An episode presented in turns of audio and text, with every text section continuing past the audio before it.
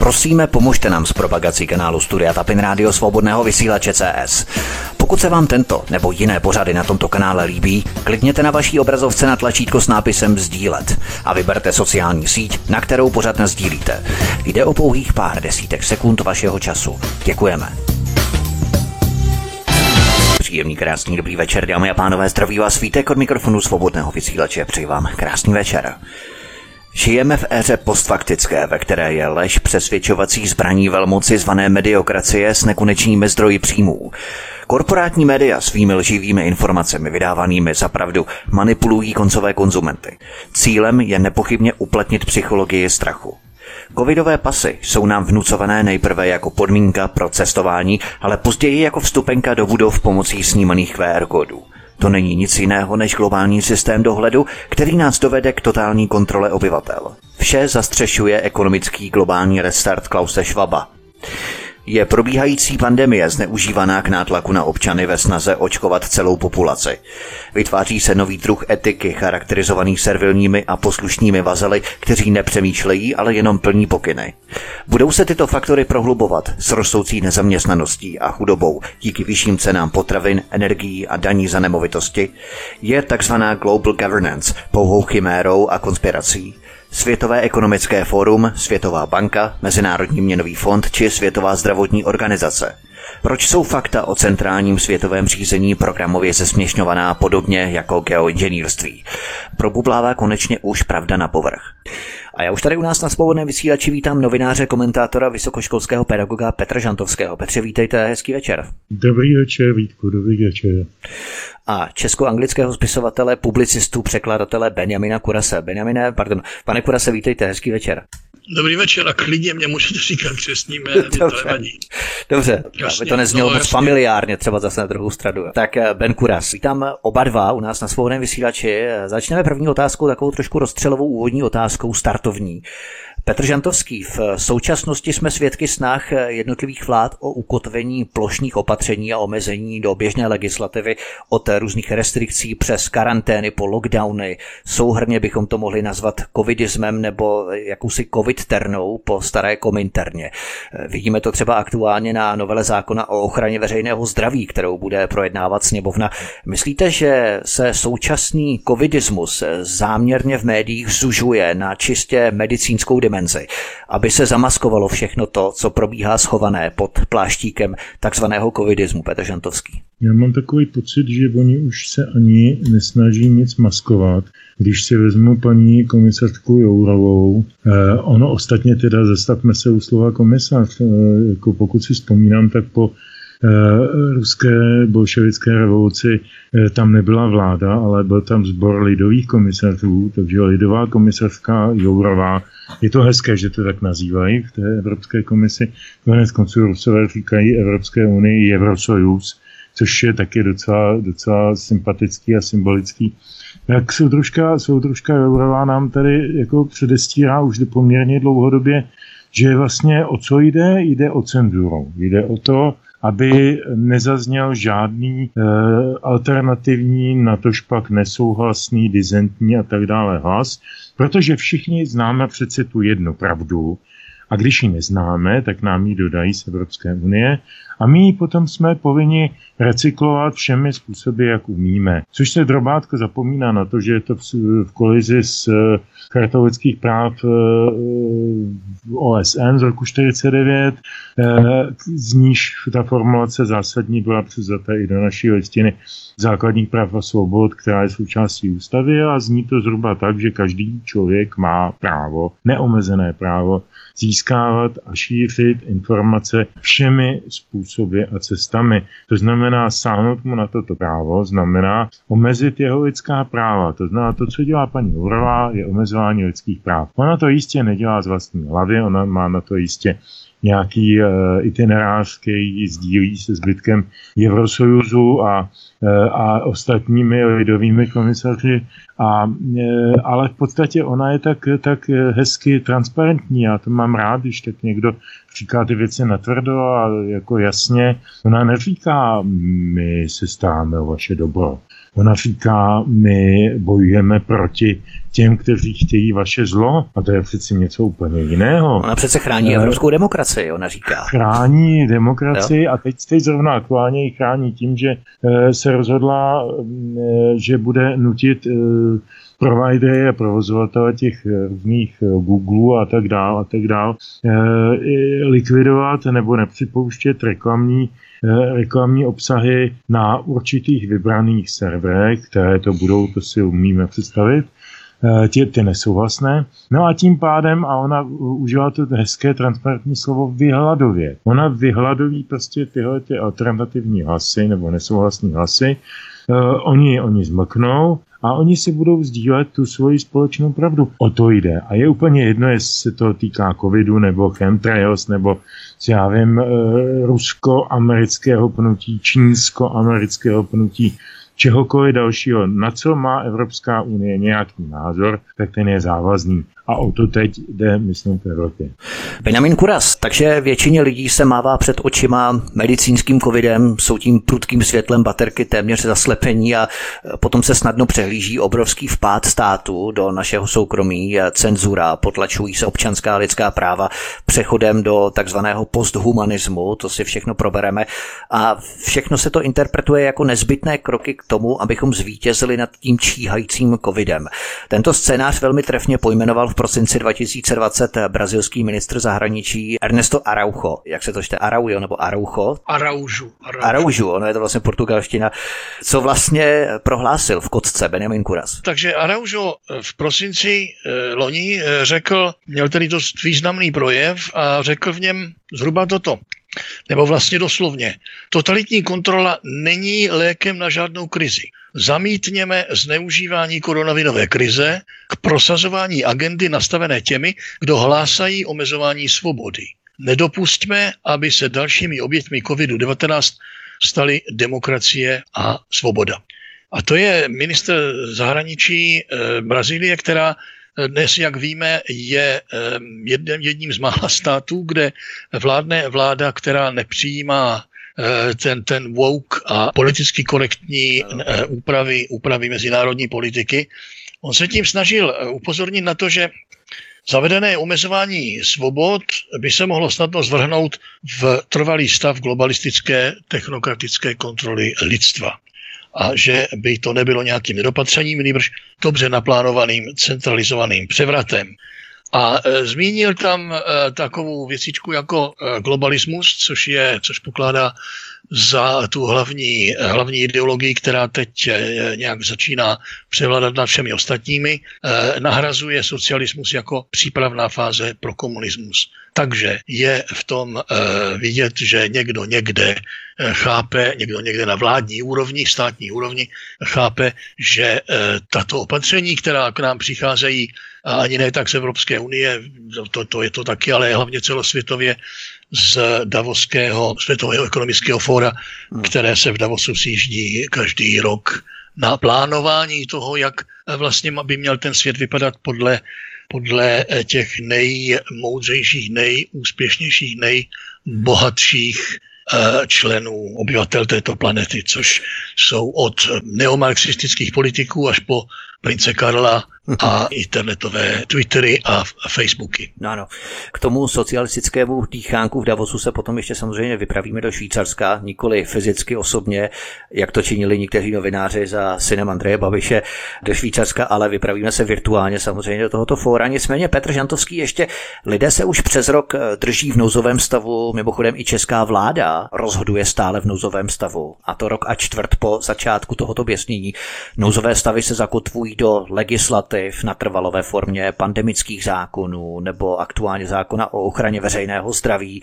Myslíte, že ten vsugerovaný strach a síla státní moci zahnala lidi do kouta natolik, že se zlikvidovala svobodná společenská debata i v politice, a nejen v politice, ale hlavně v médiích. Lidé se prostě bojí trestu nebo ostrakizace a proto raději mlčí a ani se neodváží naznačit něco, cokoliv, to, o čem hovořil třeba brazilský ministr zahraničí a co tady citoval Benjamin Kuras.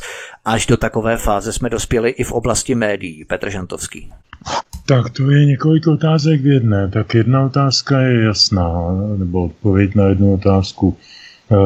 to probouzení strachu, paniky, vyvolávání paniky a to všechno, to jsou tradiční totalitní metody, které používaly všechny totalitní režimy.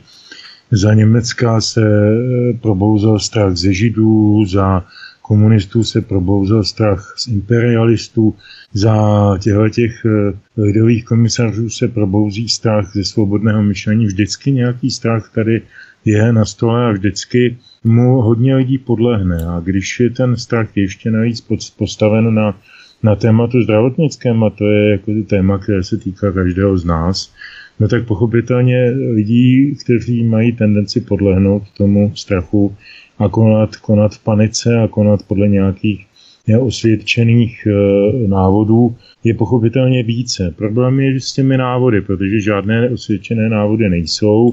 Tak především e, každému režimu jde o naší bezpečnost, to je důležité, to je ten návod no, číslo jedna. tak samozřejmě, samozřejmě, a to mají taky společný, pochopitelně to, jako Hitler chránil Němce před židovským nebezpečím a židobolševickým a já nevím jakým, a, a, a komunisti nás chránili před americkým broukem a tak, tak, tak. To, to je třeba vědět, jo, a ty, tyhle ty nás chrání před, před kremelským švábem, jenom ten hmyz je trošku jiný, ale jinak v zásadě jde furt o to samý. E, je to pochopitelná psychologická reakce, na to je, na to je snadná odpověď. Ale vy jste se ptal na ta média. Ehm, víte co, e, tady, tady máme e, skupinu lidí, kteří říkají, že tahle společnost je rozdělená a že je potřeba ji tedy spojovat.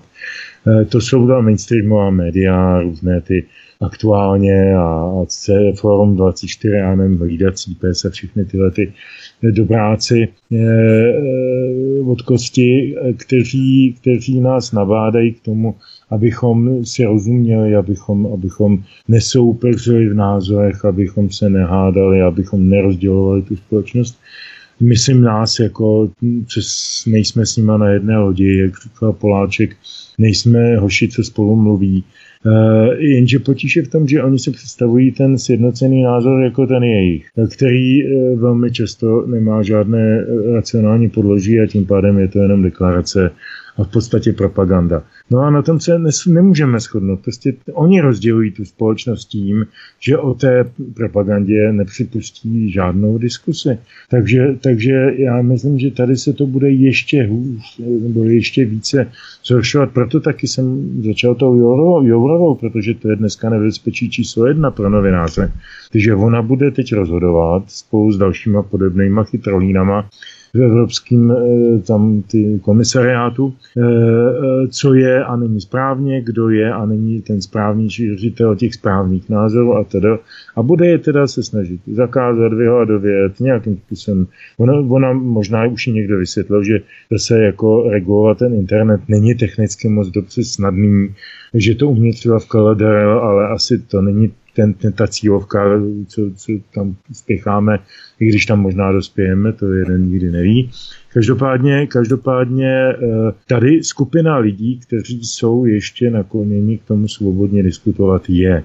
A já musím teda, eh, ačkoliv jsem už poslední dobou hodně pesimista a skeptik, tak jsem zaznamenal, že vznikla, eh, vznikla e, iniciativa mladých lidí, studentů nebo čerstvých absolventů vysokých škol z různých koutů e, Čech a Moravy, a, a rozjeli velmi drsnou kampaň pro vystoupení z Evropské unie a v podstatě sdílím s nima 99,9% jejich názorů. Ehm, je to, Matěj je to, Gregor? Myslím, myslím pana Gregora, přesně tak. Jasně, jo. tak ten tady nás ne, taky bude. No. Ne, to ne, neplést si ho prosím s panem Gregorem z Masarykovy univerzity, to je bývalý šéf Moravské odnože e, evropských hodnot a, e, a dneska je to tam hlavní ten, ten fejkobiec, abych tak řekl, tak to, to, to, to nejsou příbuzní, tenhle ten, tenhle ten odchod ten je, ten je je skutečně o něčem jiném. A jako věřím v to a tak učím taky na ty vysoké škole s nějakýma studentama se potkávám. A ano, z velké části jsou to indolenti lidi, kterým je to celkem jedno, protože se nikdy nic nestalo špatného, nezažili žádný zážitek, nemuseli se nikdy moc rozhodovat o ničem zásadním ale budou začít muset, protože začne chudoba, ten blahobyt, který měli doteďka, ten, ten skončí. E, a, a nebude, dobře nebude, určitě nebude dobře e, materiálně, a nebo bude hůře materiálně a bude hůře také, e, také mm, jaksi ideálně, abych tak řekl, myšlenkově. Čili tam, tam ta dělící čára půjde dál a já věřím, že ta média, která to doposavat dělají. Mezi ně patří i vaše rádio a kolegiální, kolegi, kolegiální rádio Slobodný vysílač v Lenský Bystrici, ale spousta dalších a dalších, že prostě to nevzdáte. Já nevěřím tomu, že vy zrovna popadnete panice, myslím tím teď vy jako, jako Tapin nebo vy jako, jako tahle ta skupina médií. Já bych chtěl k tomu přidat, že jedním z těch médií, která se dodají, je k vašemu překvapení Playboy, který právě tento měsíc eh, otiskl článek, můj článek na právě na toto téma, nazvaný Great Reset, čili velký reset, nejnovější, nebo konec demokracie, ohrožení demokracie, kde eh, většinu těchto těch eh, citátů od Arauža přes, přes různé komentátory toho velkého resetu právě uvádím. Takže Jo, prosím vás, podporujte nezávislá média,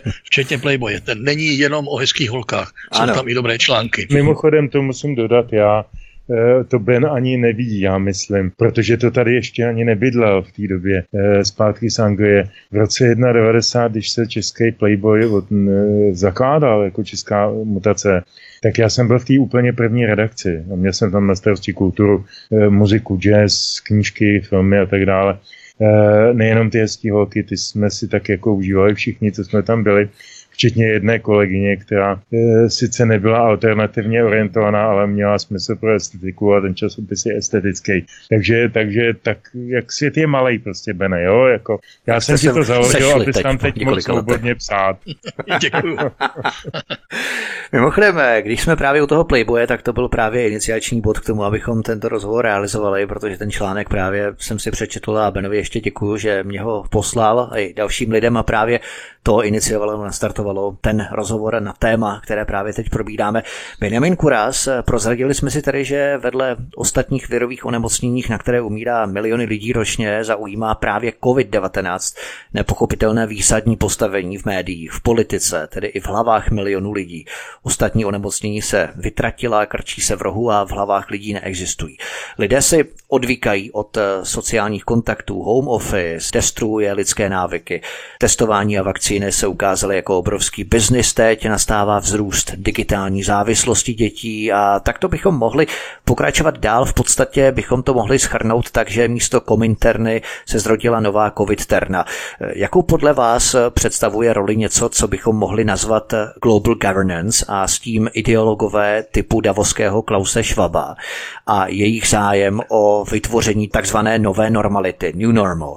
Do jaké míry se tito lidé podle vás podílejí na, řekněme, architektonice této covid terny, protože to se právě dostáváme k tomu davoskému fóru nebo davoskému dýchánku těch největších zazobanců na světě, kteří se slétají těmi letadly, aby se bavili o znečištění životního prostředí. Benjamin Kuras.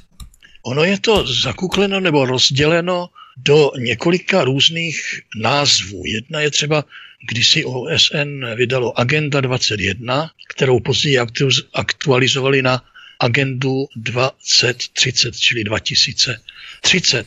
Říkají tomu čtvrtá průmyslová revoluce. Pak taky se mluví o něčem, co, se, co, co taky přesně nikdo nevysvětluje, co znamená Build Back Better, to je takové hes, hesílko na 3 Bčka.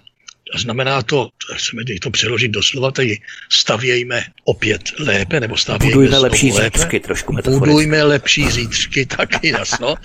Potom je tam taková ideologie celková, která si říká sustainable development, čili, čili udržitelný rozvoj nebo vývoj. A e, to je, těch, je, těch takových ideologií je víc.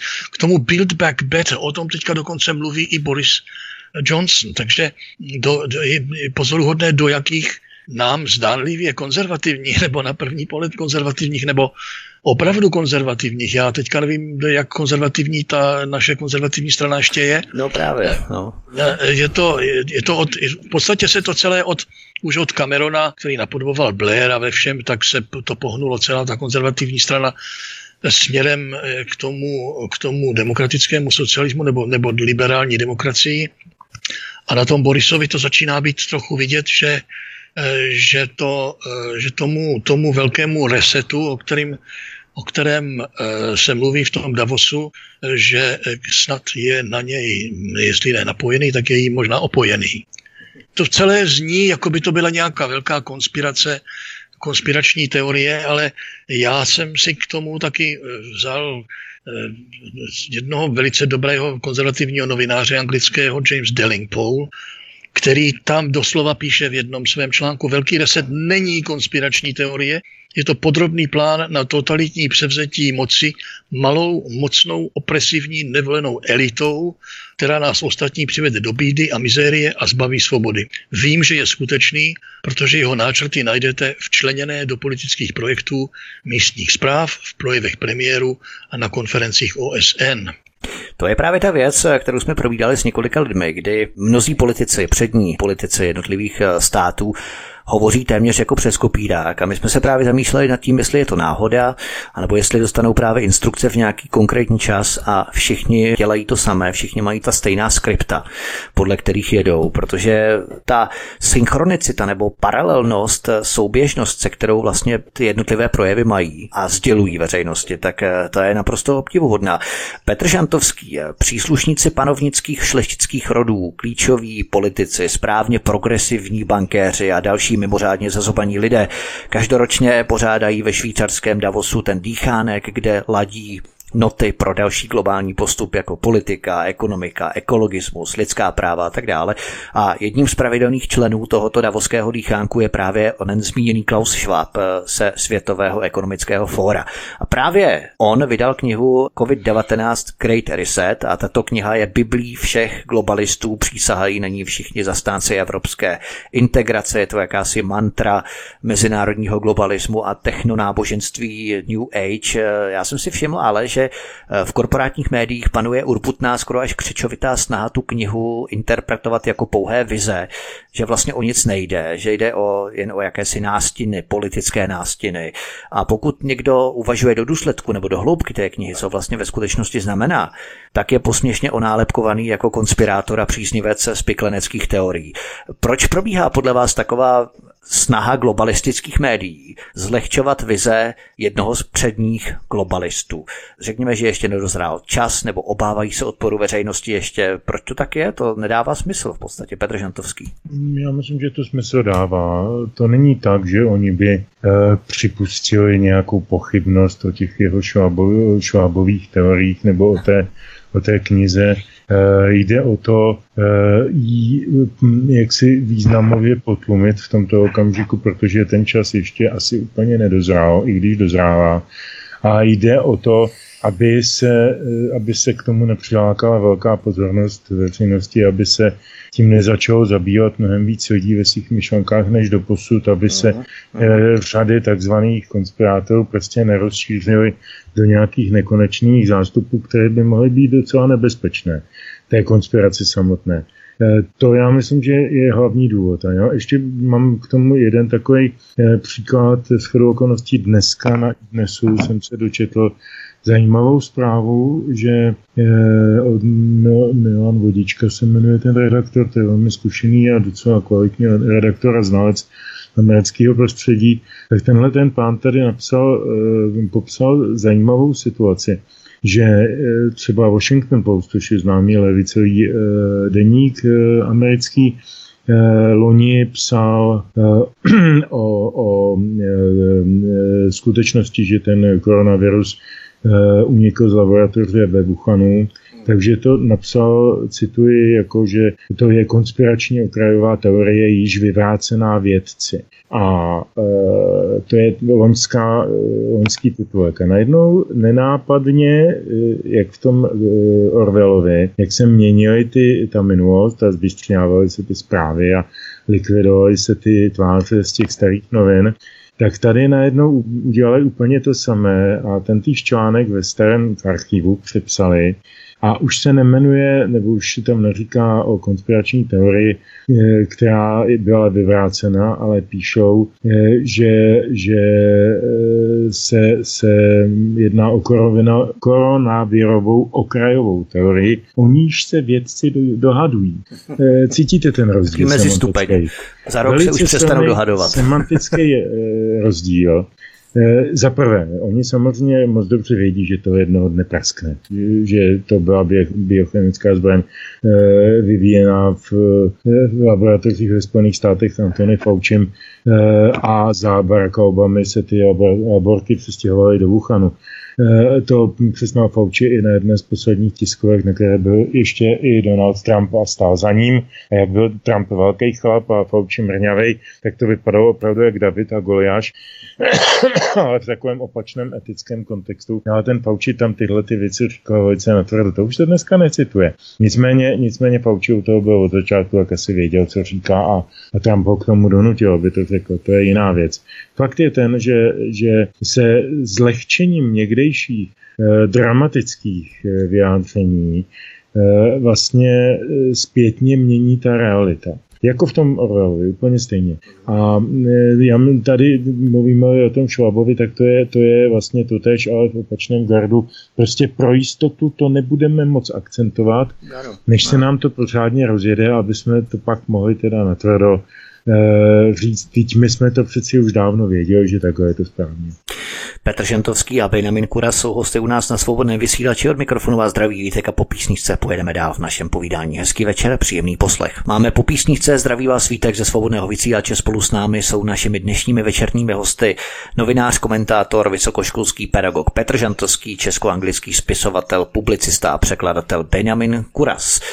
Benjamin Kuras, Klaus Schwab v kostce představuje myšlenku, že současná virová krize je příležitostí, která přichází jednou za stovky let, kdy je možné změnit celosvětové společenské zřízení, aby bylo ano. prý spravedlivější na jedné straně a rovněž ekologičtější na straně druhé. Klaus Schwab v té knize uvádí, že svět už nikdy nebude takový jako před virovou krizí, že se bude muset změnit. Jednoduše na prvním místě už nebude člověk, ale klanění se modle třem pilířům neomarxismu. Genderová, rasová a sociální rovnost. Člověk už nebude mít právo na svobodu a lidská práva, jestliže by to narušovalo principy těchto tří svatých pilířů, anebo principy ochrany klimatu v rámci těch různých Green Dealů a tak dále. Myslíte, že ty snahy o grid nebo úchop světové moci globálními elitami, jakási centralizace systému řízení jsou konspirací a spikleneckými teoriemi, jak se nás korporátní média snaží urputně přesvědčovat i s poukazem třeba na výrok eh, britského novináře a spisovatele Jamesa Dellingpola, kterého jste citoval, Benjamin Kuras. No já si nedovedu představit, že by to byla nějaká malá skupinka lidí. Já, já si myslím, že toto je, že už to ani není tak nějaké spiknutí, že je e, příliš velký, velký počet lidí na celém světě o e, skoro ohlupován takovou tou, tou představou, že svět se nějak pokazil, porouchal a je potřeba ho nějakým drastickým způsobem napravit, ne normálním, každodenním, pomalým, konzervativním reformováním a vylepšováním, ale prostě ten svět zase zbořit a postavit jej znovu build back better. Eh, lepším způsobem nějakým. Ten u toho, u toho uh, švába je vidět, že, ten, že on opravdu vidí tu covidovou pandemii jako příležitost k vytvoření toho, toho jakéhosi nového diktátu. Eh, všímá si třeba toho, s jakou snadností se podnikatelé vzdali svých Eh, svých úspěchů, s jakou snadností se lidé, eh, jsou lidé ochotní žádat, vlastně sami žádat eh, tu o to omezení svobody z nějakého strachu, že když se ta svoboda neomezí, tak je nás polovina vymře. A je to, já, já, v tom, já v tom vidím opravdu už, jako by to byl nějaký mentální virus, kterým se nakazila polovina lidstva. A už to nemůže být nějaká malá skupinka, která by to samozřejmě ne, eh, nedokázala všechno kontrolovat. A že to je prorostlé do všech úrovní administrativy a eh, institucí, až po krajské a policejní a školní instituční, kulturní, na co si vzpomenete, tam je to dneska woke a cancel culture, vylučují se lidé, novináři, profesoři, kteří nemají ten správný názor. Je toho, já, já prostě na tu, na, na tu teorii konspirace několika hloučků, několika vlivných lidí nějak tak úplně nevěřím. Pro mě to je opravdu jako virus, nebo jak se, jak tomu, jak se to říká, mem, že jako podoba genu mem je něco, co se, co se pře, to, to je myšl, v podstatě myšlenkový virus, který se přenáší z mysli na mysl. A ten tím je nakaženo, nakažena velká, velká, eh, velká část lidstva. Podívejme se na několik základních stavebních kamenů, ze kterých globalisté chtějí skládat tu mozaiku onoho globálního restartu. Neprobereme samozřejmě všechny, ale jenom ty základní stavební prvky, protože máme taky omezený čas. Petr Žantovský, v říjnu 2020 se začal pilotně testovat tzv. Common Pass, předchůdce současného COVID pasu. Jde o nový nosič informací o certifikátu, zda byl člověk testovaný anebo očkovaný, kdy a jakou vakcínou. A teď tento původní Common Pass, dnešní COVID Pass, byl vyvinutý Světovým ekonomickým fórem Klause Schwaba. Toto Světové ekonomické fórum má totiž svou švýcarskou neziskovou organizaci, která se jmenuje Commons Project Foundation, odkaz číslo jedna v popise pořadu na Odyssey. A to je takový střípek do mozaiky, ale když si uvědomíme to, že to propojení, že Světové ekonomické fórum má svou švýcarskou neziskovku, která stojí za vývojem tohoto COVID pasu, předchozí tedy Common Pass, současný COVID Pass, dává to tušit o daleko hlubších souvislostech. To mě řekněte, proč korporátní média, která řeší ústavičně, já nevím, procesy z 50. let minulého století, druhou světovou válku z minulého století, tak nejsou schopná poukazovat na takovéto souvislosti přímo ze současnosti. Čím to je, mizí taková ta, řekněme, autentická rizí investigace, místo, které nastupuje angažovaná investigace na objednávku, jenom toho prostě, co se hodí a co se může, jak si Petr Žantovský. Ano, tak to jste si z části v podstatě odpověděl. Pochopitelně zabývat se dneska uh, redefinicí uh, kladných a záporných postav druhé světové války uh, nebo, nebo okupace v 68. nebo nebo čehokoliv z minulosti, která se dá využít jako kalce pro přítomnost, je mnohem jednodušší, než se zabývat opravdovými problémy. Je to taky mnohem starší než Common Pass. Tohle téma, já bych si vzpomněl spíše na George Bushe eh, mladšího, který přišel po útoku na WTC eh, se slavným zákonem Patriot Act, a já spatřuji jako ten, ten novodobý eh, zrod toho, toho, této snahy o jakousi, jako, jakýsi typ ovládnutí mysli lidí už v tomhle nejpozději v tomto okamžiku, kdy zavedli ten Patriot Act, Eh, kdy sebrali američanům část svobod a američani bývávali kdysi dávno hodně citliví na své svobody a tady se nechali v podstatě dobrovolně sebrat velkou část svobod a zase zpátky k dnešnímu povídání. No proč? Protože je, je eh, tehdejší vrchnostenská elita vyděsila nebezpečím, eh, nebezpečím arabského nebo muslimského terorismu, který samozřejmě existuje, to nemůžeme nikdy popřít a je to fakt a, a roste. Nicméně, e, nicméně, jaká byla jeho skutečná role v útoku na, na Světový obchodní centrum, dodnes nikdo nevysvětlil a, a jaké tam byly zájmy ještě a jaké tam zájmy mohla mít americká administrativa. E, Američani se nikdy nerozpakovali s tím zneužít každou věc e, pro své zájmy. E, VIS 2003 e, fake o zbraní hromadného ničení v Iráku, vtržení americké americké armády do Iráku, likvidace tamního celku, v celku funkčního, i když samozřejmě diktátorského režimu, ale v cel, celku funkčního a prosazování tam amerických zájmů. E, to, to je jeden příklad z mnoha, mnoha desítek válečných konfliktů, které v tom průběhu těch toho 20. století američané rozdělili po celém světě a e, je, toto samozřejmě je potřeba interpretovat. Takže média se stávají interprety, ale poslušně poslušnými interprety těchto mocenských aktů, ať je to Wuhan, nebo je to Irán, nebo je to WTC, to je úplně jedno. Eh, stávají se poslušnými tlampači a ztrácejí to podstatné, co novinář musí mít, chce být novinářem, to znamená kritické myšlení, kritické posouzení, schopnost kontraargumentace a teda a teda a teda. Čili my jsme dneska v té etapě, kdy se nám před očima mění média v propagandistické tlampače. Už to ta, ta standardní mainstreamová média. A je to, je to prostě těch důvodů je víc, že. Jeden důvod je ten, že ono je vždycky lepší běžet s větrem než proti němu a vítěz vlky než, než proti vlkům, e, protože to přináší málo rizika, často to přináší finanční benefity, kariérní benefity. Z novinářů si stávají poradci premiérů, často ministři, u nás, že jo, Vladimír Mlinář třeba například vzpomenu si na jednoho takového. A to je, to je samozřejmě zajímavější, než, než e, hledat pravdu, ctít pravdu a mluvit pravdu, jak nás nabádá mistr Jan Hus, otec českého žurnalismu, abych tak řekl v nadsázce. Co se týče hledání té pravdy, tak to je velmi zajímavé. Benjamin Kuras, když jsme tady hovořili právě o té neziskovce spadající pod eh, Světové ekonomické fórum, tak eh, pokud se podíváme, jací lidé jsou správci a kurátory této globalistické neziskovky Commons Project Foundation se sídlem ve Švýcarsku, najdeme tam namátkou třeba John Dutton, člen výkonného výboru Světového ekonomického fóra, tak bude by ne, když je to jejich neziskovka, že?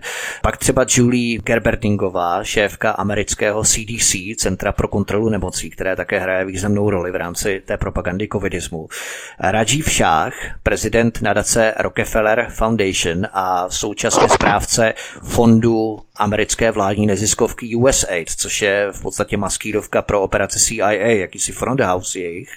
Ellen Warren, viceprezident inženýrského vývoje společnosti Google, Peter Newpert, viceprezident Microsoft Health, anebo James de Bourbon de Parme, holandský princ a tak dále. Takže samí globalisté, bankéři, členové šlechtických rodin, podnikatelé, oligarchové a ředitelé nadnárodních firm.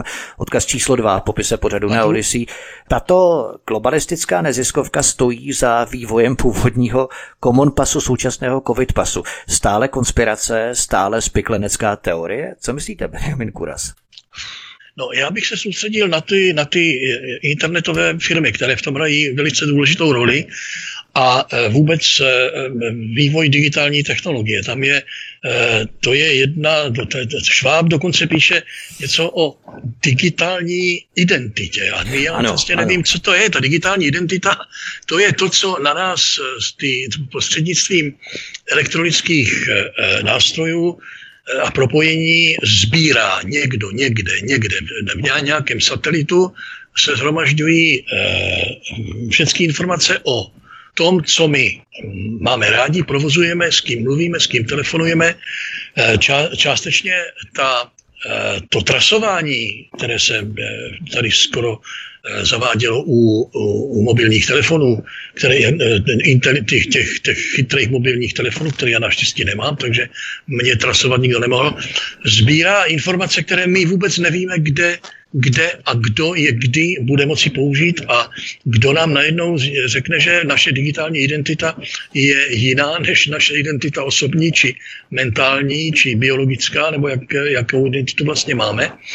Ehm, a e, ta, ta, ta technologie, která nás sleduje, a nejenom sleduje, ale ona nás může i svým způsobem eh, ovlivňovat na naše myšlení, ne, ne zrovna eh, konkrétními myšlenkami, ale eh, různými vibracemi, které nám mohou způsobit, nevíme ani přesně co.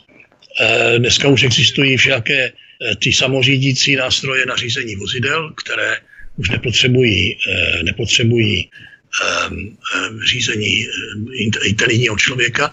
Víme, že existují už internet věcí, který, který může na dálku ovládat všaké spotřebiče a nástroje. A teďka se dokonce mluví o čemsi, kterým se říká Internet of Bodies, čili internet těl. Znamená to snad, že někde nějakým, nějakou internetovou sítí může ovládat někdo naše těla a je to, začíná to být trochu, trochu děsivé, když si, když si představíme, co všechno by ta naše digi, digitální identita mohla být a komu by mohla sloužit.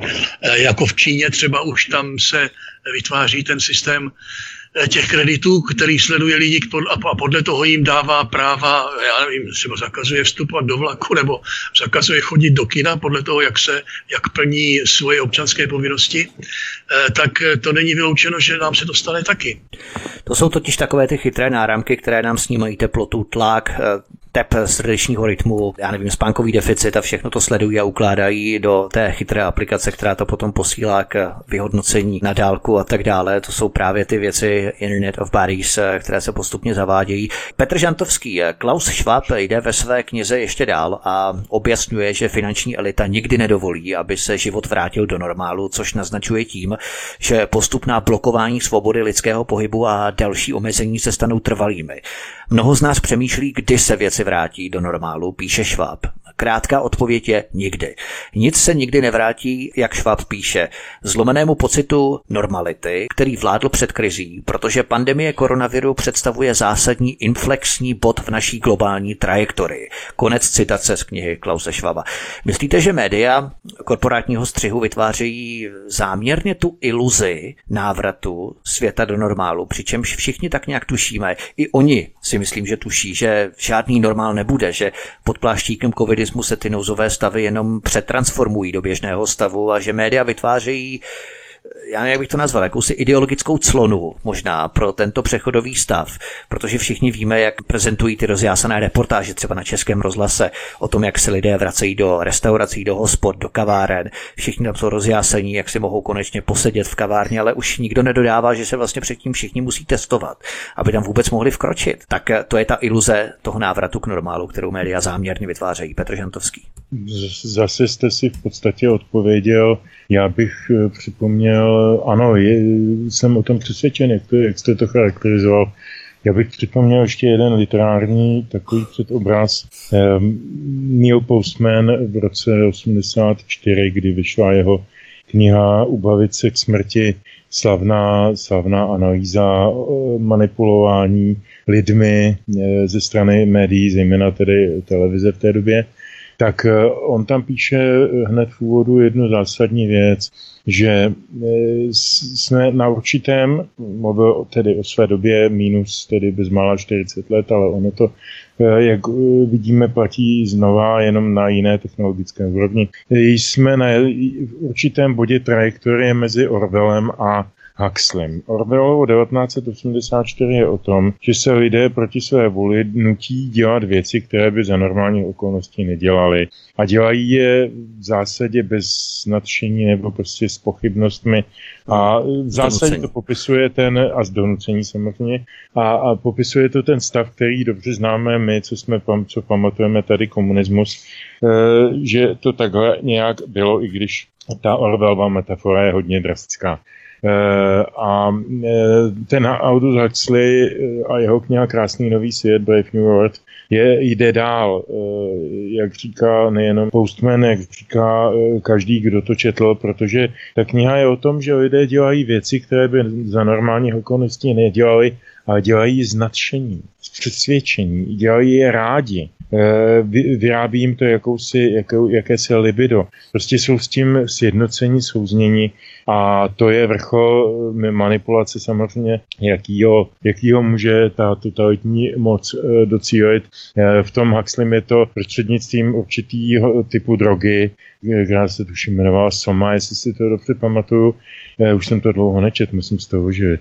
A, a vlastně těm lidem vymývali mozky tak, aby, aby, byli, aby byli si konformní s tím, s tím co e, se jim předkládá jako, že je normální a správné. Takže nám teď tady budou teď eh, média e, prostřednictvím své somy, když na tu českou mediální somu asi nikdo moc nedá. My jsme konec konců, pokud vím, jediný civilizovaný stát, ve kterým platí e, nebo je ustálené úsloví lže, jako když tiskne. E, nevím, že by to existovalo v jiném jazyce světovém tohoto úsloví a u nás pochází nejspíš někdy z dob Havlíčkových z toho 19. století.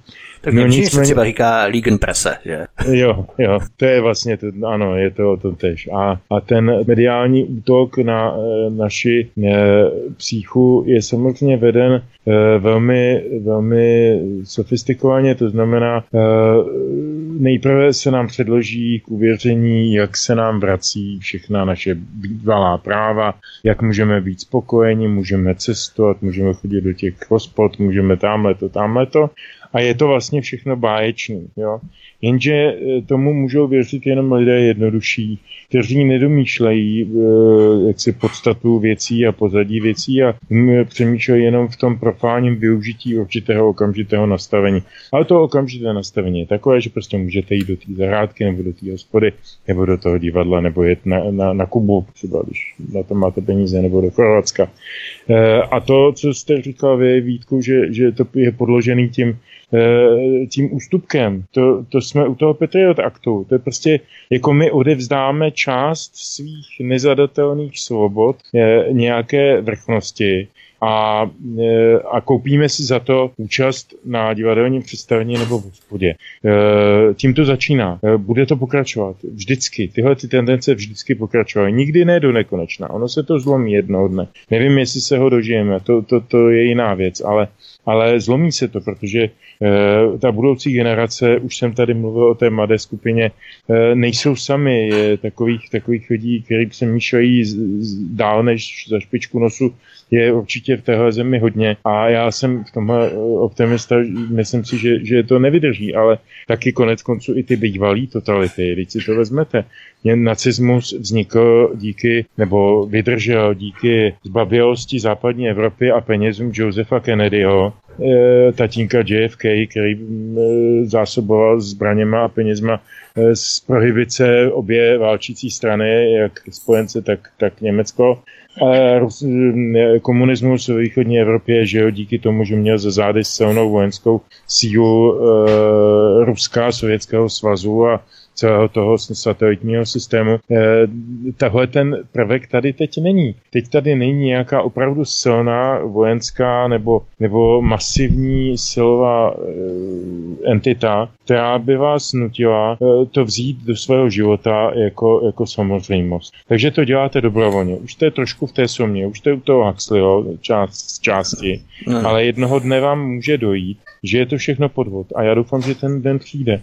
E, nicméně v tuto chvíli, opakuju, média jsou jenom propagandistický e, tlampače, který e, říkají to, co se jim řekne, že mají říkat a konec konců oni jsou obsazeny, zejména ty mainstreamové média, lidmi, kteří jako jsou buď to velmi chytří a dobře vědí, kým jsou placeni a za co, anebo užitečnými idioty, jak říkal klasik světové revoluce Lenin, který píšou to, to tež, co všichni ostatní, prostě proto, že to píšou všichni. Já jsem chtěl říct, že já to o, o, o dobrovolné odevzdávání svobody nebo omezování vlastní svobody pozoruju dokonce i na sobě. Já jsem samozřejmě dobře sledoval všechny argumenty všech stran týkající se vakcíny a tak dál. Všechny ty možné Eh, škody, které mohou údajně napáchat na lidském organismu. Eh, a eh, nakonec jsem to vzal podle starého anglického přísloví, je lepší mílit se, když už se člověk mílí, tak směrem k opatrnosti a bezpečnosti. Takže pro mě vakcína byla to, že já se bez ní nedostanu zpátky do Anglie, nebo nedostal bych se býval teďka půl, půl druhého roku nebo rok, třeba, že tam mám 17-letého syna, s kterým jsem se půl druhého roku neviděl. Hmm. Takže já bych eh, to mohl vykonat, eh, návštěvu Británie, a ještě se mi mě to stále nepodařilo, tak eh, jsem přijal tu nutnost vzít vakcínu i s tím, že to má nějaká rizika. Nakonec se ukázalo u té Astry, kterou jsem vzal, že ta rizika jsou minimální. A, ale to omezování pohybu venku, po omezování styku s přáteli, na to jsem si zvykl tak, že teď, když už se může chodit ven, já jsem si toho všiml, Včera jsem byl na nějaké vernisáži, kde najednou už mě to množství lidí kolem mě připadlo eh, takový jakož až skoro, až, nemoc, až skoro nemocný. Já jsem, já jsem cítil, že jak trpím, jak trpím, říká se tomu demofobie, to je fobie z, z davů nebo z přeplněnosti přeplnosti eh, takového toho, toho sardinkového pocitu a já jsem si říkal, já to, tohle to já nakonec, já to vlastně ani nepotřebuju. Přišel jsem tam, protože jsem, znám toho malíře a, a mám ho rád a, a na ty obrázky jsem se chtěl podívat, ale to množství lidí a nakonec ještě, když tam byla puš, když tam někdo pustil takovou tu tu decibelovou muziku, kde slyšíte jenom to dunění těch basů, které, které vám pro, provibrovávají celé tělo nepříjemně, tak jsem se sebral a odešel. A za tu dobu, co, co jsme nemohli chodit do restaurací, lidé, kteří to třeba ani tak, tak nad, nad tím nepřemýšlejí tolik jako já, se naučili žít doma, učit se vařit, nakoupit si, co potřebují a postupně se bez těch restaurací obešli. A já si nemyslím, že to nadšení vracet se do těch restaurací je tak silné, jak se Petr domnívá. Já právě jsem měl pocit, že je to, že to nějakou dobu potrvá, než se do těch restaurací lidé začnou vracet, protože si zvykli na to, že se dobře nají doma a mají to víno za, za 150, 180 korun z Lidlu, místo by platili 700 v restauraci za to též. A já si nakonec myslím, že Eh, myslím, že Polreich to už někde odhadl, že třetina restaurací už znovu neotevře. A teďka navíc lidi si eh, zvykli, že nemusí chodit do práce a nějaký ten příjem mají.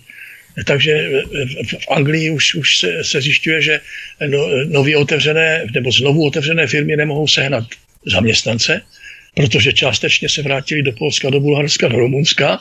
Částečně ti, co tam jsou, tak si zvykli na to, že o tolik moc v té práci zase nevydělávají. Teď do toho navíc ten velký reset ještě, včetně třeba návrhu papeže, eh, navrhuje to, to aby, aby měl každý základní příjem, ať už pracuje nebo nepracuje. Eh, to znamená, že se vytvoří velký počet lidí, kteří už pracovat nebudou chtít, nebudou potřebovat, protože vyžijí na tom minimu, na které si zvykli a něco si bokem takhle ještě přivydělají, takže, nemusí, takže zkrachují podniky i na tom, že neseženou zaměstnance. E, takže to že, se, to, že se ekonomika vrátí do toho, čím byla před covidem, to je fantazie, která se samozřejmě už neuskuteční. Benjamin Kuras a Petr Žantovský jsou hosty u nás na svobodném vysílači. Posloucháte naše pořady od mikrofonu má zdraví Vítek a po písničce vstoupíme do poslední části našeho povídání. Příjemný večer a pohodový poslech. Máme po písničce, zdravím vás tu od mikrofonu vás vítá Vítek na svobodném vysílači a spolu s námi je tu novinář, komentátor, vysokoškolský pedagog Petr Žantovský a česko-anglický spisovatel, publicista a překladatel Benjamin Kuras. Petr Žantovský. Bavíme se tu o éře posthumanismu, což se samozřejmě dotýká čtvrté průmyslové revoluce. Dochází k paradoxu, kdy se na jedné straně zvyšuje podíl automatizace a robotizace v průmyslu, ale na straně druhé lidé mají stále více práce a více potíží pokrýt základní měsíční výlohy. Dochází k umělé zaměstnanosti, zejména u zbytnělé státní zprávy, umělé vytváření pracovních míst, ale to je pouze, řekněme, přechodový stav a ten finální stav bude takzvaný univerzální nepodmíněný příjem Universal Basic Income, jak eh, o tom mluvil Benjamin Kuras před písničkou. Ten dostane každý bez ohledu na své příjmy a bude vypočítaný podle kupní síly obyvatel jednotlivých států. Sice se to tak eh, úplně nedotýká přímo médií, ale jaký vy máte názor na tento fenomén základního nepodmíněného příjmu? Přinese to něco dobrého, Petr Žantovský? No tak já bych zase použil jednu takovou drobnou historickou paralelu. Já si vzpomínám, to už jsem eh, skoro chodil po světě, já jsem ročník 62, tak tohle to bylo ještě dva roky předtím, kdy tedy tehdejší prezident Novotný vyhlásil, že eh, naše republika přestoupila z toho eh, lidově demokratického socialismu k éře budování komunismu a rozdíl, že tedy spatřuje v tom, že ten, ten eh, socialismus znamená každému podle jeho zásluh, míněno pracovní, kdežto ten komunismus už je každému podle jeho potřeb. A počítalo se s tím, že lidé budou své potřeby dávkovat skutečně jenom eh, na základní potřeby k přežití, aby, aby měli co jíst, aby měli co pít, aby měli co dýchat a, a nechodili v adrech. Eh, a že nebudou tedy požadovat žádné nadměrné, luxusní a tak dále, a tak dále zboží. Eh, to byla samozřejmě velmi naivní a eh, jaksi teze nepracující s poznáním lidského, lidské povahy, lidského, lidského lidské mentality, která se za, za těch deset tisíc až tolik nemění, nebo kolik, kolik dohlédneme podle nějakých jakoby dohledatelných, dohledatelných zdrojů. Um, takže, takže proč to říkám? Protože tenhle ten princip toho nepodmíněného příjmu on řeší dvě věci. Za prvé slibuje e, nespanitelné. To konec konců poznali i ve Finsku, kde ten projekt už rozjeli asi na tří tisícovém e, vzorku a, a zase ho zastavili, protože se to neosvědčilo. E, a, a tehdy tam argumentovali tím, že když budou mít všichni bez ten ne, nepodmíněný příjem, takže je to bude více motivovat ještě si vydělávat nad to a tak. Jo. Zase odbočím malinko. Trošku mi to připomnělo bývalou ministrině e, pro lidská práva, hm, e, jak se jmenovala? Jamila Stahvíková. Jamila Stahvíková, děkuji pěkně eh, která, která prosazovala, naštěstí tedy neprosadila, ale má to s tím hodně společného, prosazovala eh, zákon, podle kterého by romská hm, populace dostávala peníze, aniž by pracovala a vedle toho by mohla, ty, ty dávky sociální, a vedle toho by mohla bez omezení pracovat a že tý to bude tu romskou populaci motivovat. Takže oni budou dostávat dávky a, a vedle toho si budou moct vydělávat, pokud budou náhodou chtít. Což je samozřejmě diskriminační vůči neromské populaci a neprošlo to tehdy, naštěstí. Nicméně je to, stále se pohybujeme ve stejném bludném kruhu nějakých utopií, které jsou samozřejmě jenom politickými hesly a gesty, které nikam k ničemu eh, lepšímu než k zotročení lidí nemůžou vést a nepovedou. Eh, tenhle ten, tenhle ten systém eh, vychází z několika řekněme, objektivních předpokladů. Jeden objektivní předpoklad je technologický růst. To znamená, že je potřeba stále menší a menší počet lidí na, řekněme, méně kvalifikované manuální a podobně práce. My pro ty lidi nemáme práci, my je musíme nějak zabavit a musíme je taky nějak uživit, že ano, oni nemůžeme je nechat chcípat někde jako po parcích, jako bez domáče nebo po, po škarpách. To, to prostě k našemu demokratickému humanistickému světu nepatří a to teď myslím bez ironie. No nicméně, jak to udělat? No tak, tak vymysleli tenhle ten systém, který se neusvědčil a který se taky nikdy neusvědčí, protože nebude motivační a ty lidi budou dál strašně nevybitý, budou, nebudou vědět, co si svojí e- energii povede to k masovým depresím, k masovým e, psychickým, psychiatrickým problémům a tedy a tedy. E, stačí se zeptat kteréhokoliv českého psychiatra, e, který se zabýval teď lidmi v době covidu, e, kdy ti lidé byli zavřeni doma, někteří bez práce, někteří na takzvaném home officeu. E, to bylo opravdu k zešílení, protože jednou z podstatných vlastností člověka je kolektivismus. Je potřeba potkávat druhé živé lidské tvory a komunikovat s nimi. Každý tu potřebu má menší nebo větší, ale každý ji má v nějaké míře, pokud není tedy patologicky e, uspůsoben. E, a to je něco, co oni tímto absolutně vymažou a e, ignorují. Čili to jde proti přirozenosti člověka. Vše, co jde proti přirozenosti člověka, nemůže mít žádné dlouhodobé trvání. O tom jsem přesvědčen. Benjamin Kuras, ve Walesu se začíná testovat základní nepodmíněný příjem. Každý dospělý člověk bez ohledu na jeho příjmy dostane každý měsíc pravidelnou finanční částku. Předpokládá se, že by to pokrylo základní životní náklady. Odkaz číslo 3 v popise pořadu na Odyssey.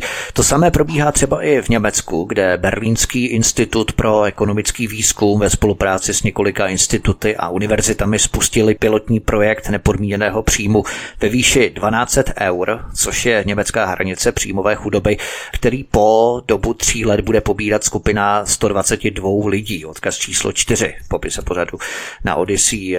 Po celém světě byly vyzkoušené různé verze systému, a to třeba i ve Finsku, o kterém hovořil Petr Žantovský, kde dvěma tisícům nezaměstnaných platili po dobu dvou let částku 560 eur. V tom článku se také uvádí, a to jsem třeba vůbec, já osobně nevěděl, že třeba v západní Keni se každý měsíc vyplácí 22 dolarů lidem a zjišťuje se, jestli se lidé dokážou eh, vymanit z chudoby.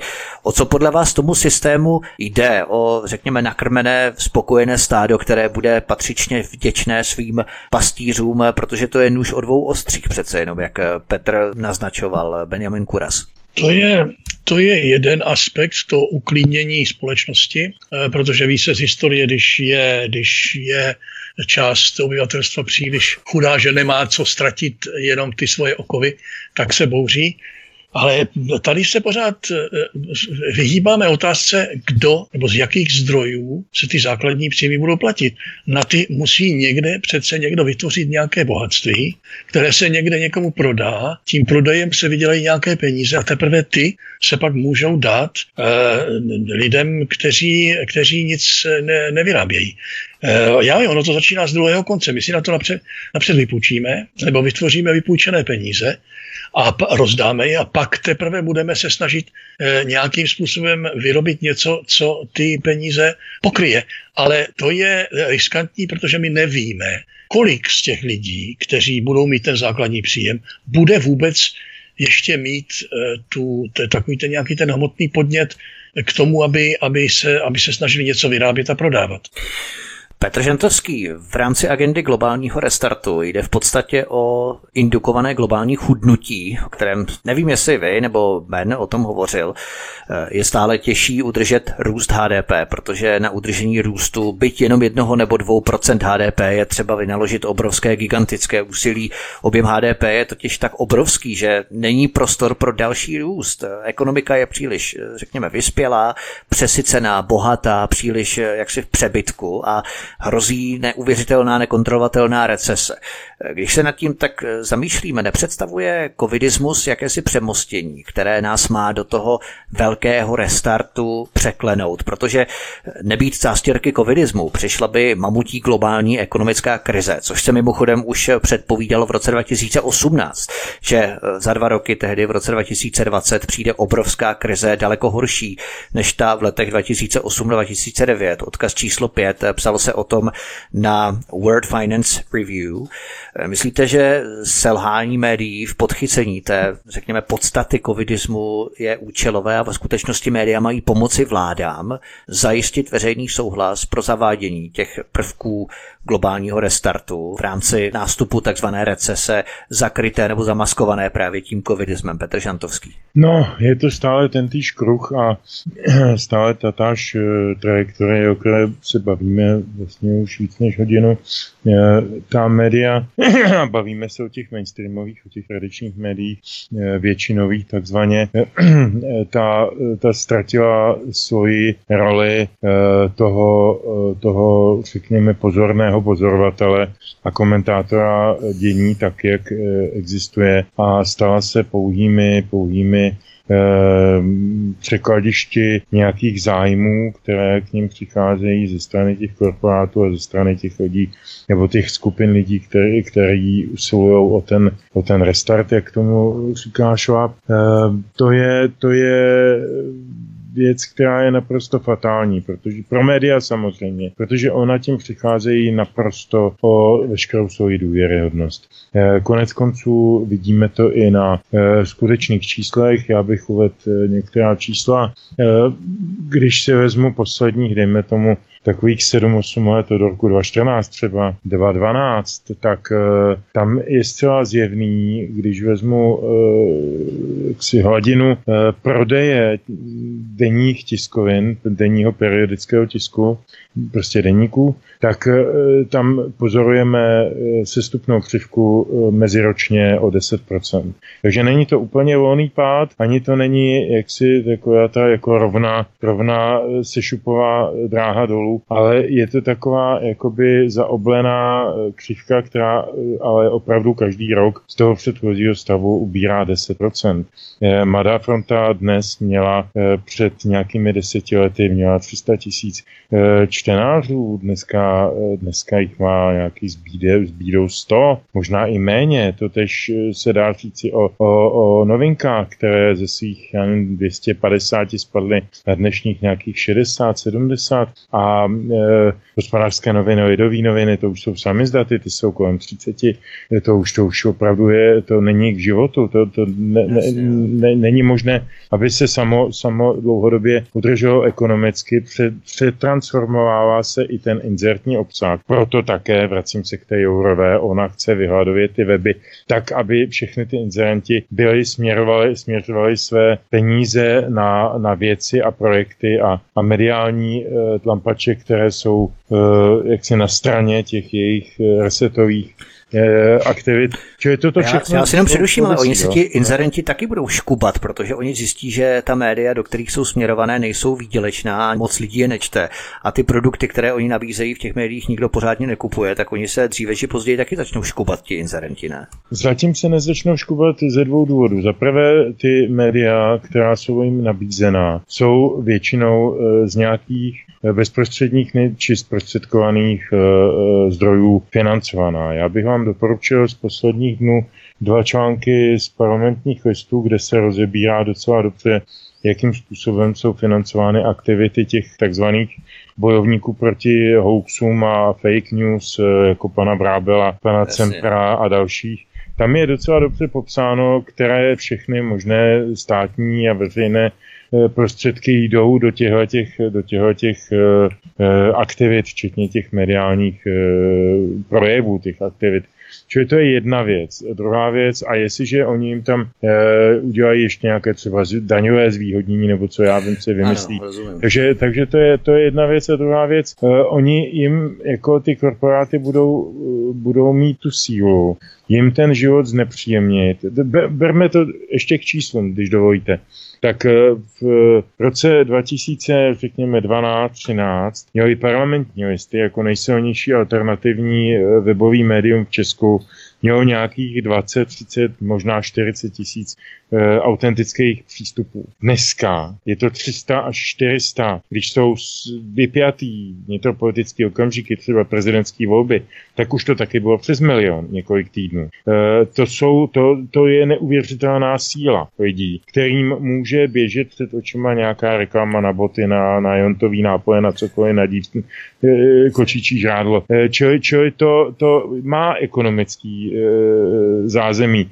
Ale ta, ten korporátní socialismus, který tady vzniká ve vztahu mezi vlastníky e, korporátů jako, jako, jako podniků nebo jako, jako e, výrobců a prodejců a na druhé straně státem, který je na druhé zase jako do jisté míry delegován těmi korporáty. Ono to je korporátokracie už dneska. Už se to asi těžko dá nazvat oligokracií. To není tak jednoduchý.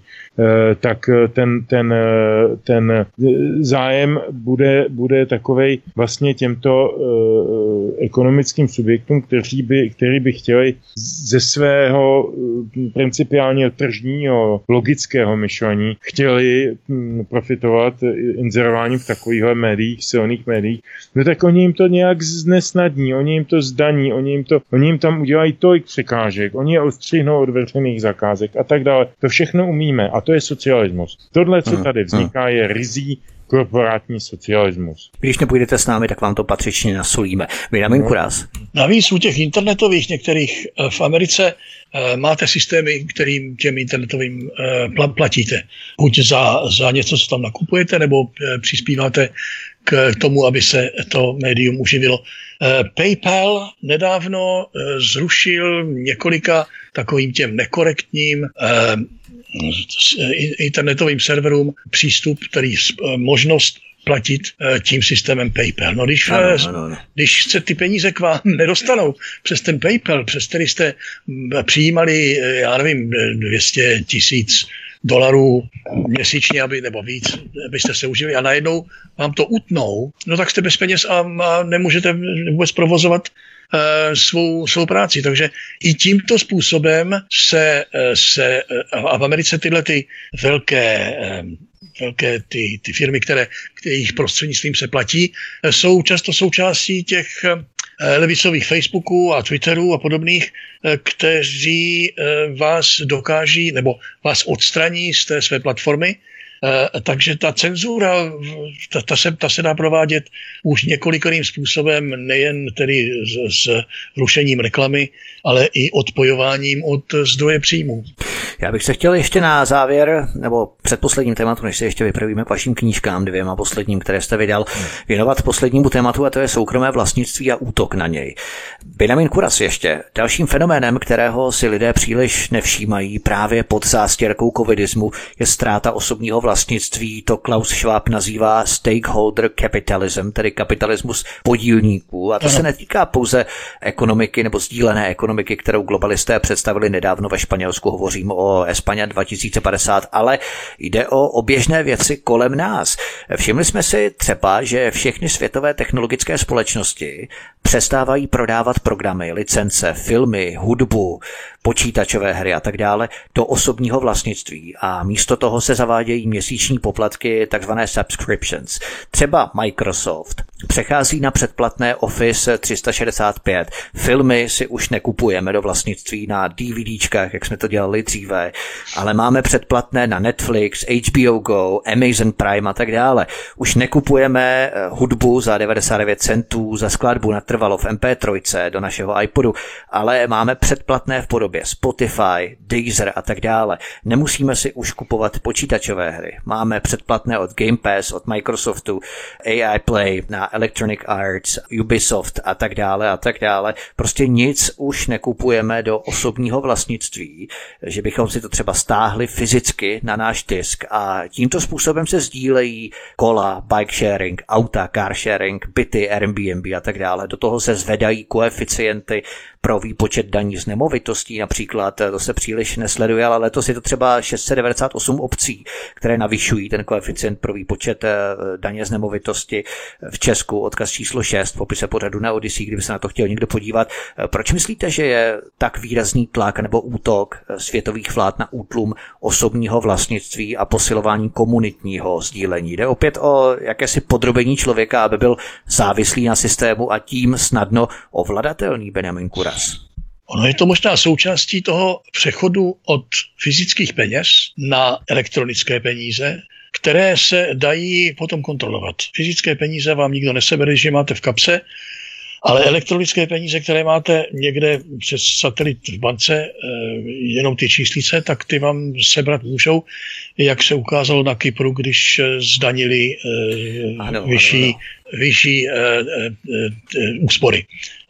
Já se toho děsím, protože já, proto já zásadně, kdy můžu, tak si vždycky vyberu pořádnou sumu a platím všude hotovosti. Ono to taky pomáhá člověku kontrolovat, kolik vlastně eh, toho utrácí, protože když začnete eh, všude převádět peníze a platit kartami, tak najednou se dostanete do číslice, kterou jste vás najednou překvapí, že jste tolik utratili. Já jsem dneska někde na internetu právě ráno četl, že snad eh, ta platba hotovými fyzickými penězi se už snížila v západním světě na nějakých pouhých 15 a že v zemích jako Švédsko a Dánsko už téměř hotovost mizí. A já bych prosil všechny posluchače, kteří nás poslouchají, prosím vás, vybírejte si peníze a trvejte na tom, že platíte v hotovosti, nebo nám brzo ty všechny peníze seberou. Petr Žantovský, co když přijdou globalisté, kteří řeknou ano, vy budete nosit u sebe velké množství peněz, papírových peněz, hotovosti a to vytváří příznivější podmínky k tomu, aby vás někdo okradl, zbyl, a fyzicky vám ublížil právě pro tu hotovost, aby vám ji zcizil, jaksi. Takže ono právě ty techniky, nástroje propagandy jsou eh, jaksi velmi sofistikované občas. Tak samozřejmě tohle je velice triviální a primitivní eh, manipulace lidmi, zejména lidmi, kteří nemají třeba tolik, eh, řekněme, počítačové finanční Eh, ekonomické a jiné gramotnosti a nesledují to tak, jak to tady popisoval teď Ben, eh, v čem má absolutně pravdu. Eh, ono to, ono to vyvolávání strachu, tím jsme zase začali, tak tím můžeme potom za chvilku skončit. Vyvolávání strachu je hlavní, hlavní způsob, hlavní metoda vytváření toho nového krásného světa. Eh, když si, když si vezmete, a zase zpátky k tomu covidu, začali jsme ním, tak jsme uměli zase, eh, ono to přece spolu všechno krásně souvisí, tak si vemte, že jste eh, v covidové atmosféře prožili jedny celé Vánoce. Většina lidí, aspoň u nás, má kromě Větnamců a několika dalších menšin, mají Vánoce v určité úctě jako, jako svátky radosti, klidu a, a dárku. E, pro obchodníky jsou samozřejmě obrovský, e, obrovský benefit ty dárky. No a vy jste měli v tu chvíli všechny obchody zavřený, vy jste si je nešli koupit. Takže jste museli přes nějaký Paypaly a přes jiný platební brány, prostě jste si to nakupovali po internetu. Mluvím i ze své zkušenosti. Ano, e, všechny dárky letos, snad s jednou výjimkou, já už nevím, e, byla nějaká banalita, tak jsem nakoupil po internetu e, a dokonce to bylo zdánlivě i levnější než v těch kamenných obchodech, protože se tam neplatí ty, ty, ty náklady na, na, na prodejce, na, na, na nájmy a tak dále. Ano, a ano. tímhle způsobem zase, jak říkal Ben, že na sobě pozoruje určitý způsob eh, dobrovolného přenechávání části svobod. Já jsem na to taky přistoupil. Jednak protože jsem byl nemocný, jednak protože ty obchody byly zavřený a, eh, a také každém trošku ta panika e, důněla. Jako nebylo to příjemné, nikdo se nechtěl nakazit. Já jsem se nakazil až v únoru a mohu potvrdit, že to není příjemná nemoc, ale, ale jako e, jsme v jiném světě. Ano, jestli má švab v něčem opravdu pravdu, je to, že ten svět, který nás čeká, už nebude ten, co jsme znali předtím. Jaký bude, ale záleží pouze na nás, ne na něm, aspoň doufám. Benjamin Kuras, závěrem si ještě pojďme mrknout na vaše dvě poslední knížky, které jste napsal a vydal. Deník zamilovaného viruse a Sex nás všechny přežije. Zdá se, že si právě tohle uvědomuje i britský premiér Boris Johnson. Britský ministerský předseda dal totiž letos zelenou pro setkávání uvnitř budov i pro členy jiných domácností přes noc, což se týká i příležitostného sexu. Pravidla líbání a objímání byla rozvolněná od 17. května, odkaz číslo 8 v popise pořadu na Odyssey. Myslíte, že povolením příležitostného sexu chce Boris Johnson zvýšit porodnost ve Velké Británii. Může to zafungovat, Benjamin Kuras? No já jsem četl zajímavou statistiku z Británie, že eh, když, by, když jsme všichni byli zavření do těch eh, společných místností, třeba se svými partnery a partnerkami, tak se počítalo, že se nějakým způsobem v tom volném čase lidí vyžijou ve více sexuálních hledovánek, než bývalo dřív. A ono se přišlo na to, že tím, naopak. že přesto, nebo snad naopak, že 40 40% Britů mělo méně sexu, než měli předtím, během, během té covidové části. A 25% nemělo vůbec žádný. 25% z těch, kteří byli sexuálně aktivní před covidem. Takže všecko je to jinak, než si představujeme. Lidi se asi ta nuda, eh, nebo ta, takové, ta, takové ta, ty obavy, nebo psychický, psychická nepohoda se asi promítla i do toho, že ti lidé přestali mít vůči sobě mazlitební vztahy, teďka všichni trochu stloustli, tak se přestali jeden druhému líbit. Ehm, a eh, teďka jsme zase opět v pohybu. Boris si to asi uvědomil, možná si to uvědomoval i ve svém stavu, proto se teďka velice rychle oženil možná, že aby, aby, se, aby, to, aby to posvětil nějakým papírem svatým. A e, jestli teda, jestli teda nařídil, dokonce teda dovolil, ale on to mohl klidně nařídit jako vtipálek, že tedy lidé se musí opět pustit do do třeba i náhodného a, a, a občasného sexu, e, tak možná to nás trochu rozhýbe zase k něčemu trošku životnějšímu, protože bez toho, bez toho sexu nám ta energie opravdu chybí i na ostatní věci. Boris Johnson si možná uvědomil, že právě on také to povolení musel získat tím eh, manželským svazkem a nemusel právě to povolení potom následně čerpat, protože už eh, měl ženu ve společné domácnosti. Petr Žantovský, ono je otázka, protože tohle povolení od 17. května se týká setkávání a přenocování lidí ze dvou různých domácností, tak eh, by populace sice rostla, v rámci nárůstu sexuální aktivity, ale manželským svazkům by to příliš nesvědčilo asi, že? Tak já na tohle to moc nejsem odborník, protože jsem ženat už 39 let stále s jednou a tou tež dámou. Takže, takže nejsem na, na tyhle ty mimo manželské svazky nebo náhodné výlety eh, úplně specialista, eh, ale fakt je ten, že to, co tam provozovali ve Velké Británii, v Dánsku a v řadě dalších zemí během toho covidu, byla taková série absurdita debilit, různé příkazy a administrativní výnosy o tom, kde se smí a nesmí souložit. Jeden minister... A dokonce, a dokonce že se má při souloži nosit rouška. No a tak, jeden k tomu minister, potom dojdem, to je další zpráva. Jeden minister, jeden minister dokonce doporučoval, že aby se souložilo venku, protože se tam ten virus lépe rozptýlí a nebude tak bezprostřední. No prostě nesmysly, jo, jako opravdu jako bizarnosti. Já bych teda, když už si Ben dělá tady reklamu na svoje knížky, eh, který mu srdečně přeju, tak já bych si udělal reklamu na knížku, která vyšla minulý týden a jmenuje se Zprávy ze Cvogauzu a jsou to fejetony eh, právě k tomu, eh, k tomu období nebo z toho období covidového, ale nejenom v žádném případě nejenom s tímto tématem, ale se všemi těmi LGBT kravinami a, a, a různými zákazy, příkazy a velkým, velkým bratrovi Konec konců Ben tu knížku dobře zná, protože mi k ní napsal hezkou předmluvu. Takže kdo, kdo by se chtěl zasmát, ale hodně skrze slzy, protože to opravdu vstává, opravdu začíná tuhnout smích na nartu, tak ať si koupí zprávy ze Cvoghausu, vydal to nakladatelství Bondy. Skvělé, zprávy ze Cvoghausu. Pojďme dále ještě Benjamin Kuras. Dále britská vláda od 17. května Britům dovolila líbat se a objímat se. Ovšem pouze těm lidem, kteří se znají. Totiž BBC a organizace Terence Higgins Trust zveřejnila pravidla bezpečného objímání i bezpečného sexu, odkaz číslo 9 v popise pořadu na Odyssey. A tady se třeba uvádí, že lidé by se měli vyhýbat líbání, měli by nosit pokrývku obličeje a volit pozice, které nejsou tváří v tvář. A těmito i dalšími pravidly bezpečného objímání a sexu s jinými osobami než s těmi ve společné domácnosti by měli jaksi se cítit bezpečněji.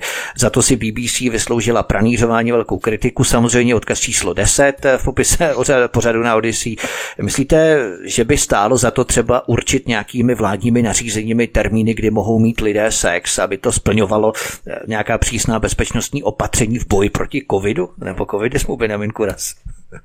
Já bych, to, já bych to zhrnul citátem z jednoho amerického komika, jehož jméno pořád zapomínám, vyhýbejte se sexu, vede to k líbání a nakonec si s nimi budete muset povídat. kdybych byl, kdybych byl eh, měl vládní místo eh, v referenci pro, já nevím, ministerstvo pro sexuální záležitosti, tak bych nařídil tohle. Já si můžu, abych k tomu dodal, já jsem dostal, jak existuje taková ta hezká WhatsApp eh, kolovací korespondence tak od jednoho přítele jsem dostal krásný formulář, který bych si dovolil přečíst, to je takový hezký a už jsme snad pod desáté hodině nebo kolem desáté hodiny, tak to snad jako nebude kvalifikováno jako, jako porušování e, nevhodných výrazů.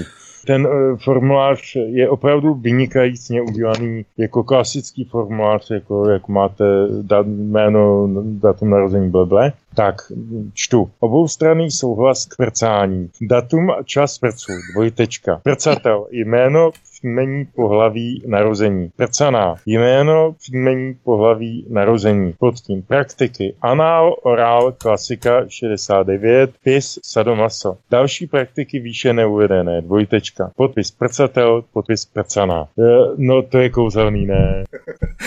Ale ono to je bohužel realita, protože nevím, jestli právě v tom Dánsku musí už mít povolení právě, než začnou no, souložit. Oni tam, oni tam vymysleli ještě dokonalejší věc. Další biznis veřejný, kde všechno jde o penězích, že jo, vždycky follow the money. O nic jiného nejde ve všem těchto těch věcech, o kterých se bavíme. Oni vymysleli nějakou apku, nějakou aplikaci, že prostě jako e, ten souhlas papírový nestačí e, k tomu kojitu, protože by si to jeden z těch partnerů mohl v průběhu činnosti samé rozmyslet a pak by mohl ten souhlas brát zpátky a bylo by to problematické u soudu a tak dále.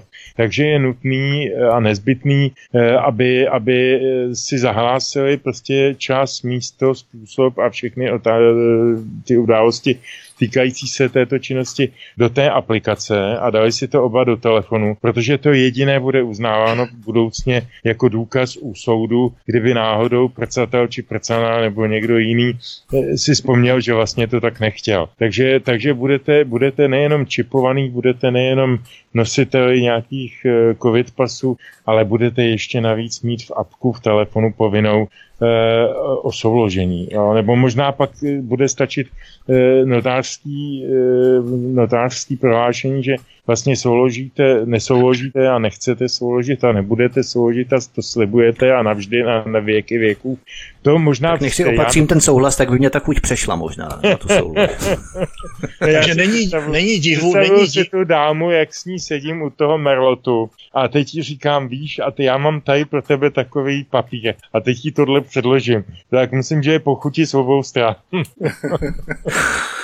Benjamin Kurásky ještě něco dodá. Takže není divu, že u mladší generace eh, opadá zájem o sex o dost podstatná procenta, což bohužel se projevuje i na prodeji mých sexy knížek. Mě to no. totiž připomíná ještě jednu píseň od Ivoja Helky, On totiž zhudebňoval různé právní případy a tak dále ještě v 80. letech. A on třeba zpíval jednu písničku, kdy se topila holka a přišel tam kluk, který z té vody vytáhl, jako fajn, on ji zachránil tedy, potom šli tedy se společně sušit, sundali si svršky, on to tam zpívá, no a sušili se společně. No a potom samozřejmě za devět měsíců ona otěhotněla. A probíhal soud a ten soudce to schrnul eh, takovým úplně neskutečně úžasným způsobem, protože on řekl, Poprvé jste vytáh včas, byla v tom dobrá vůle, po druhé jste vytáh pozdě ke své vlastní smůle. No vidíte, tak, teď jaká, jaká škoda, tady že to námětem, jaká škoda, že tímto námětem musíme končit. Jak by celé to naše povídání vypadalo, kdybychom jim začali? A nebo se mu věnovali celou tu dobu. Celou no, to, to by bylo docela velmi zajímavý pořád.